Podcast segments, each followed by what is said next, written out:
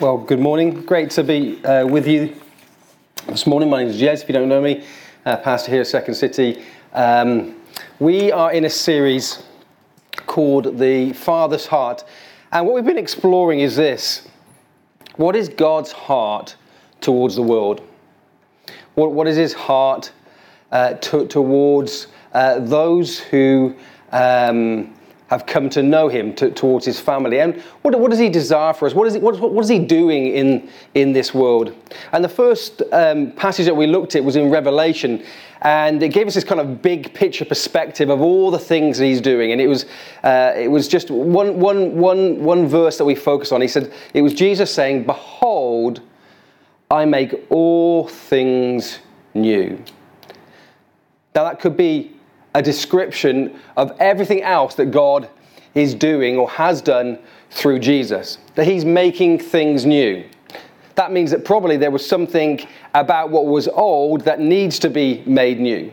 And that's what we discover in the Bible. It says, look, when the world was made, it was made to be good and perfect and right, but then because rebellion entered into the world, because we rejected God and His rule, sin entered and a chasm was uh, opened up between God and His creation, which included us as humans. But because God so loved the world, we're told He came up with a plan. And what was the plan? Well, He was going to give His one and only Son, that through Christ, everything that was undone might become redone. That things that were broken would be repaired. That things that were smashed would be put back together. Things that were hurt would be healed. Behold, I make all things new. What we find in the gospel is not just a personal salvation, but a, but a cosmic salvation. He's coming to make all things new. He's going to put all things that are wrong right. It's a grand vision. It's not a small vision. It's not a personal thing that we just keep to ourselves and we say, oh, well, this is just about, you know, that Christianity is about an individual's relationship with God. It is that, but it's much more than that. It's about, it's about the whole world's relationship with God. It's about creation itself and everything that's been made's relationship with God. And so we discover that there's this grand vision Behold, I, Jesus says, am making all things new. I'm sure many of us have experienced something of the brokenness of our world. It's probably something that every society agrees on, isn't there? There's something wrong with the world. We might have different opinions about what it is that's wrong with the world and how it's came about, or how even we answer it. Do we answer it through politics or through science or through just our own uh, living, uh, uh, whatever we would call a moral life or a good life? But we all agree there's something wrong with the world. We can probably even all agree that there's probably something wrong with ourselves. We experience that tension within. We're not the people that we want to be. We wish that we didn't say that, or we wish we didn't do that, or we wish we did do that, um, or we did say that. Many of us live with regret, many of us live with shame. And so there's this sense inside something's not right. Um, the Bible talks about this idea of shalom, peace. It's a harmony, it's an equity, it's a, it's a things, everything in its right place. And I think deep down in every soul, um, whether we verbalize it or even if we uh, think about it, we would all love to be in shalom. We'd all love to be at peace, in harmony with ourselves, with one another, with the world. And yet, the reality is that it is not. Now, I don't know if you've ever come across um, this, uh, this phrase called imposter syndrome. Has anyone ever come across the idea of imposter syndrome?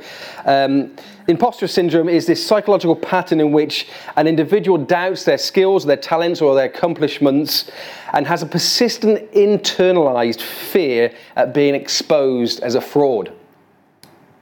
And despite external evidence of their competence, those experience this phenomenon remain convinced that they are frauds and they don't deserve all that they may have achieved.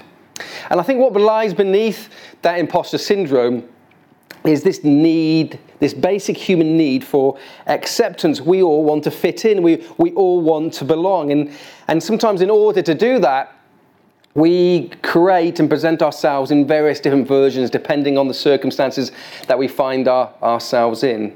So maybe at home we're one way, and maybe at work we're another way, or with certain sets of friends we're, we're, we're another way. We adapt to the environment because we want to fit in, we want to belong.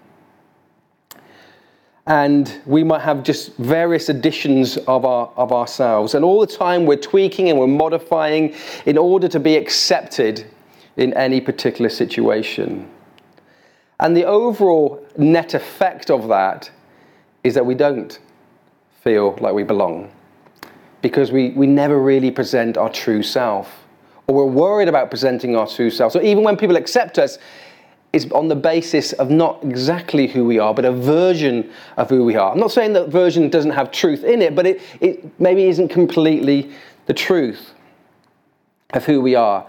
And so I think deep down inside each of us, again, is this little sense of unbelonging, this little sense of maybe imposter syndrome for, for some of us. And we spend our time trying to disguise our weaknesses and to, to even sometimes puff up our goodness so that people might like us. In our world, sometimes we want to embrace differences, and that's celebrated, isn't it? And other times, our society doesn't embrace differences, and it's frowned upon to be different. What would it be like to be in a world or in a place where we were accepted for who we were? We recognize that we were all different. We come with different traditions and different backgrounds and, and, and different um, experiences and, and, and um, uh, different um, abilities, what would it be like for us to live in a way or live in a place where all those things were celebrated, where we truly would be able to be ourselves, where there would be no need for compare, there would no, be no need for jealousy, there would be no need to puff ourselves up, or even to bring ourselves low. A place where friendship and companionship can be found. What I want to propose today as we look at this passage is that we see that the, that the good news of Jesus Christ, and we sometimes refer to that as the gospel, which means good news, that the gospel of grace enables that to happen. And that without the gospel of grace, the idea of being together and uh, diverse and unified is a reality that just cannot be achieved that God is doing something and has done something through Christ to create the possibility of us having the sort of community or being the sort of community that accepts and loves one another despite or even because of our differences. Last week we looked at the fact that the Christian community is a distinct community, that we're set apart to be different. And one of the ways in which um, we're set apart to be different is that we are to think differently. That's what uh, uh, verse 2 says in that passage that we should be transformed by the renewing of our minds. And what I want us to see is that there are three things in this passage that talks about the renewing of our minds. Um, first of all, I want us to see that the gospel transforms our view of ourselves. Okay? The, secondly, the gospel transforms our view of community, and then thirdly, the gospel transforms the view of our um, of our gifts and abilities. Okay, so verse three says this. And if you've got your, your Bibles there, please open them. If not, it will be on the, the screen if you haven't got them. But just to make sure that I am, you know, what I'm saying matches what's on here. Uh, is that all right? Because uh, you know you, you want to make sure that I'm not saying a load of rubbish. Uh, so it says this: For by grace, for the for by the grace given to me, I say to everyone among you not to think of himself more highly than he ought, but to think with sober judgment, each according to the measure of faith that God has assigned. Part of the transforming power of the gospel, it leads us to a right view of ourselves Verse 3, Paul says, For by the grace given to me, I say to everyone among you not to think of himself more highly than he ought. Paul warns us not to be high minded, not to be arrogant. And despite our culture's consistent counsel about the danger of lower self esteem, it seems here that Paul says that the, the bigger danger is not low self esteem, but too high self esteem, where we esteem ourselves greater than we truly are. And we're all prone, aren't we, in some way to extra- extravagate, that's not a word, uh, is it? Pardon? Exaggerate, thank you very much.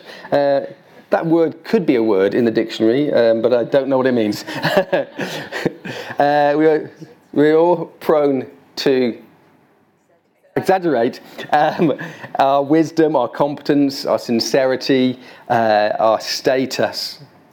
C.S. Lewis, speaking on humility, says this If anyone would like to inquire, acquire humility, I can, I think, tell him the first step. The first step is to realize that one is proud. It's a biggish step, too. At least, nothing else can be done before it.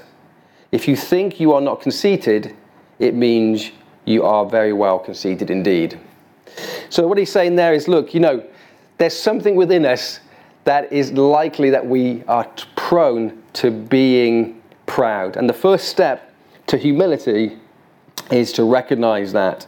So we must be aware of the danger not to think too highly of ourselves. But on the other hand, here uh, Paul says, but think with sober judgment. So the picture here of thinking sober judgment is the opposite. The, the opposite of sobriety is drunkenness, this sort of unclear, this distorted picture of reality that happens if you have a sherbet too many.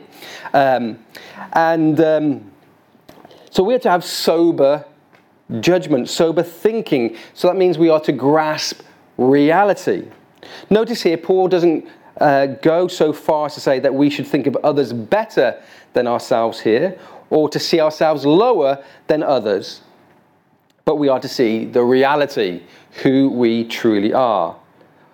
We are to see what is good. We are to see uh, what we are gifted at and not to try and hide that and say that doesn't exist, but to, with sober judgment, with reality, see there are some things that we don't like about ourselves and there are some things that we do like about ourselves. There are things that we are not so good at and there are some things that we are good at.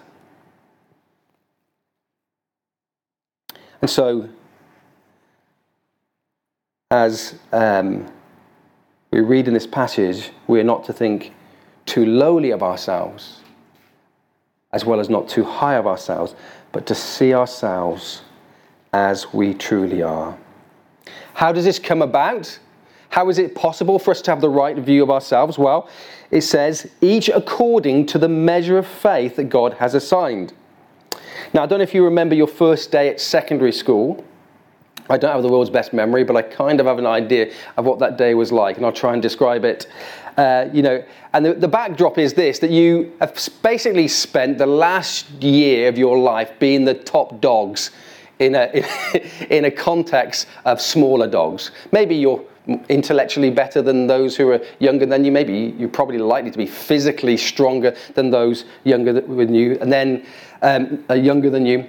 But then you go to secondary school or high school, and then all of a sudden, everybody looks like trees. And there's, a, there's another student with a beard, and your mum has just let you walk to the shops on your own, you know, and giving you, you know, giving you 50 pence pocket money.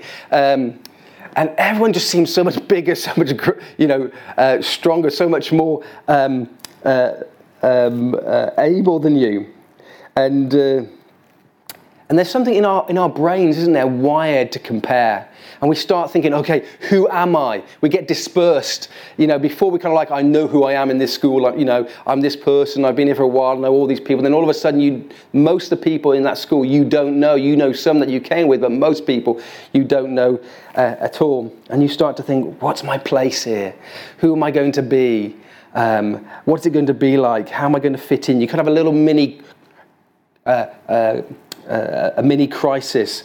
Um, and again, we're tempted to think of ourselves either too low or too high of ourselves. But according to Paul, our sober view is to see ourselves according to the measure of faith that God is assigning to us. Now, there's two ways that we can interpret this measure of faith, or ways in which people have tried to, to, to, to understand this measure of faith. One uh, thought is to understand it as an amount of faith, so that your opinion of yourself depends on how much faith God has given you. Therefore, the more, uh, more faith you have, the more you see yourself as you truly are. However, I don't really believe that this is the context of this passage. Uh, the, the word here for measure is the Greek word metron, which is the word that we get the meter from, and it's a standard of measurement. And it seems what, what Paul is saying here to the, the, the, the Christians in Rome is this that the, the way in which we have a sober judgment ourselves is to see ourselves as all coming to have faith by the same way, by the grace of God. So you can no longer, you can't look at yourself and say, look at my gifts, look at my talents, look at, look at what I've done, uh, look how much better I am, because the thing that has made us and changed us, we've all received the same way. It's been a gift of God through grace, uh, by, by grace, through faith in Jesus Christ. And that means, again, that we don't think too high of ourselves and we don't think too low of ourselves because in one sense not too high because like i said all the things that we've received has come through god and that is that is why we're able to, to, to be in relationship uh, with god and with one another but they're not too low because his saving grace says something about it. It says i love you. I accept you. We've all come to that same place. So the gospel prevents us from thinking too highly of ourselves. We are all sinners who uh, have have been saved by the kindness of another and to not to think too lowly of ourselves because we're all sinners saved by the loving kindness of the king of the universe who declares us precious each and every one in his sight. So the christian is saved by grace and thus does not need to boast in themselves but can boldly confess both their strengths and their weaknesses.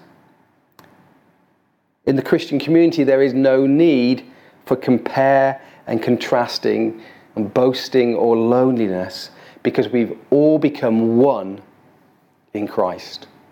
Same, loved by the one God, saved by the one God, accepted by the one God. Now, He's made us different, and we're going to see that He, he, he gives us different functions and, and gifts and skills to use in the body. But in the Christian community, we, we don't need to puff ourselves up or bring ourselves low because of what the gospel has done. So the gospel transforms our view of ourselves. The second thing that it does, it transforms our view of community. Verse 4 and 5 says this For as in one body we have many members, the members do not have all the same function. So we, though many, are one body in Christ, and individually members uh, one of another. So, the second thing it does, it transforms our thinking on community, specifically around Christian community, what Christian community should be like. Because we see ourselves all as the same in Christ, saved by God's grace through faith, we can start to understand that we have become united through Christ in one. So, we're no longer just individuals relating to God, but we're a people relating to God. And in this, in this sort of so there's a kind of sameness, but also in the midst of sameness, there's a differentness. We have different functions, it says. So we're united, but it's not uniformity. There's a, a place for us to express um, the individuality that God has given to us in the place of the body so we can fit, that we can be the person that God has made us to be in the context of the body. We have distinct personalities, temperaments, histories, abilities that mean we bring something unique to the body. So different, unique, but one, united together, a united and diverse community. Think about the picture of a mosaic. Um, as a, as, or maybe a, a, stained glass window as a picture of the body of Christ. Each one of us is a different, unique piece of glass, individually shaped with our own color and pigment. Uh, and you know about you know glass when they used to make the old glass, even if they tried to make it the same color, it would often just have slightly different parts in it. And and you know when you're you're creating glass, there would often be like the slight imperfection, so that when the light would come through. Um, uh, through the window, it would strike its own u- unique color and uh, disperse the, the light in a, in a unique way. Well, that's us. We're all individual. We've got an individual colour, we've got an individual shape, uh, and uh, we reflect the light in our individual way. But God has put us together in like a mosaic to reflect the body of Christ. So united, but diverse. Now, you take pieces out of that picture, it, you know, you, you, you, you quickly see something's missing. It doesn't reflect God's you know, the picture very well, doesn't it? If you were to take, well, we're going to take out all the, all the red pieces from this, it, it wouldn't be a very pretty picture at all. Um, but God has put us together unique and different, united and diverse, each one of us to reflect Him both individually differently, but corporately differently. If that makes sense, like together we reflect Him in a unique way. And Second City as a church, uh, which just to be clear about the, the church, God has his church, which means the universal church, everybody who believes in his name. And then he has little individual communities that are also called churches. Um, and each of those individual local churches, they reflect the body of Christ quite differently as well because they're made up of different people. Each one of you is different. You go to another church, and, and, and, and, and maybe it will be a church um, that's, uh, you know, has a different demographic. Again, they reflect um, the, the unitedness uh, uh, of Christ and the diversity in Christ differently. So even within churches, it's, uh, it's different. So our job as a, as a church is to reflect Him through who we are together. Again, the body image is used here because it's about being connected, isn't it? It's almost like you can't, you know, you can't really dissect. I think that's why the body image is a good image, isn't it? You can't really dissect an arm, uh, you know, off the body and say that the body is whole. You know, um, you, that would feel odd, isn't it? So every one of us is important and significant within the place of the body. So the church is a place where people can belong, a place where people can be accepted for who they are. And so we do not need to be jealous. We do not need to compare. We do not need to change ourselves to fit in with other people, apart from which the change of which God is doing in us to make us more like His Son. That means that we belong you have a place to belong. If you put your faith in Jesus, you have a place where you can be united to other people in a special way that is so different than anywhere else. You are loved by God. There is a place for you in Christian community. And then finally, the gospel transforms our view of our abilities. Maybe just taking that picture of difference and sort of drilling down into it a bit more as it relates to our own abilities, what we're going to see is that we are valued, indispensable, and interdependent. Verses 6 to 8 says this Having gifts that differ according to the grace given to us, let us use them, if prophecy in proportion to our faith, if if service, in our serving, the one who teaches in his teaching, the one who exhorts in his exhortation, the one who contributes in his generosity, the one who leads with zeal, and the one who acts of mercy, uh, does acts of mercy with cheerfulness. So the gospel, that means the good news of Jesus Christ, changes the way we view the gifts and abilities that God has given to us. The body we see has different gifts. It's made of people with different abilities. Some of these are spiritual gifts, some of these are kind of natural abilities, though I would argue to say that the natural abilities have been put there just as much by God as the spiritual ones. And we are to use them, it says, according to the grace given to us. Again, the same picture of the gospel making a difference. We don't, so here the idea of use according to the grace given to us is again according to the fact that we now belong to Christ and to the body, we are to use them for the glory of Christ and for the benefit of the body. That's how we are to use them. We don't use them to show I'm better than you. Look at me. I've got, I've, got a, I've got a gift that everybody can see, but your gift can't be seen, and therefore I'm better and more important than you in the body. Well, we discover, and we'll read in a moment from 1 Corinthians 12, that actually Paul speaks about the significance of every gift being different and every gift being valuable and indispensable. Not just the ones that are seen, but the ones that may often go unseen are the ones that need to be, to be valued. So we see that God's grace not only gives us righteousness, but also gives us abilities and gifts that we use for His service and for the good of the body. The implication of this passage is that everyone, everyone, is given abilities and gifts to use, and that each one is important and indispensable.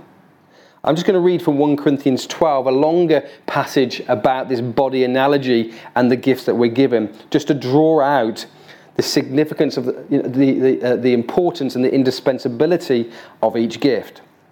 so this is from 1 Corinthians 12. If you've got your Bibles, it will come on the screen as well, from verse 12. I'll just read it through it slowly so we can just sort of soak it in. For just as the body is one and has many members, and all the members of one body, all the members of one body, though many are one body, so it is with Christ. For in one spirit we have all been baptized into one body, Jews, Greeks, slaves, or free, and all were made to drink the one spirit. For the body does not consist of one member, but many. If the foot would say, because I'm not the hand, I do not belong to the body. That would not make it any less part of the body. Or if the ear was to say, um, because I'm not an eye, I don't belong to the body. That would not make it any less part of the body. If the whole body were an eye, where would be the sense of hearing? If the whole body was an ear, where would be the sense of smell? But as it is, God arranged the members in the body, each one of them as he chose. If all were single members, where would the body be? As it is, there are many parts, yet one body. The eye cannot say to the hand, I have no need of you, nor again the head to the feet, I have no need of you. On the contrary, the parts of the body that seem to be weaker are indispensable. And on those parts of the body that we think less honourable, we bestow greater honour. And our unpresentable parts are treated with greater modesty, which, which of our more presentable parts do not require. But God has so composed the body, giving greater honour to, honour to the parts that lack it, that there may be no division in the body, that the members may have the same care for one another. If one body, if one member suffers, they all suffer. If one member is honored, all rejoice. So again, we see in this passage the fact that every member is valuable, indispensable, and interdependent. Now, some of us may be saying, Well, I don't know what I've got to offer. What's my place in the body? Passage says you've got a place. Or maybe we're sitting here thinking, I don't know what that person's work in the body is. He says, no, that's not, the, you can't have that sort of thinking. Because you're united in one, every member is indispensable.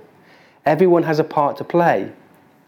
And that we, as the Christian church, should honour those parts that seem unpresentable or seem dispensable, as it were. They seem lower that there be, should be something upside down about the way in which we talk about things that are important. So the one that serves quietly should receive uh, honor and praise in, in the body. The one who speaks and is seen more publicly doesn't need to be praised because they're seen we should make an effort to make sure that we're always praising one another for the small things, the, the, the unseen things that are taking place in the body, the word of exhortation or the building up, the, the, the sort of kindness of, of, a, uh, of a phone call, to one another that, that is unseen. The sort of serving and the hoovering up when no one's looking. The looking after of our children when we're all here t- together. You can, you can fill in the gaps of all the different things that you can think of that might go unseen. What Paul is saying here is that because we're united in one body, every part of it is valued, important, and indispensable. And then we have that interdependency that we, we need one another. So it's an encouragement to think for us to think about it is that how are we going to use our gifts? We, we can't on the one hand say I have no gifts and and and not uh, and sort of like hide our gifts away because we, we don't want to serve. On the other, other side, we, we don't want to make sure that we are always trying to do the things that people can see so we can get the, the greatest honor. No, we want to come um, and use our gifts according to the grace of God, according to His goodness to us. We are to use the gifts for the goodness of the body. So, I'm just going to, to end with a, a couple of thoughts for us in terms of spiritual gifts.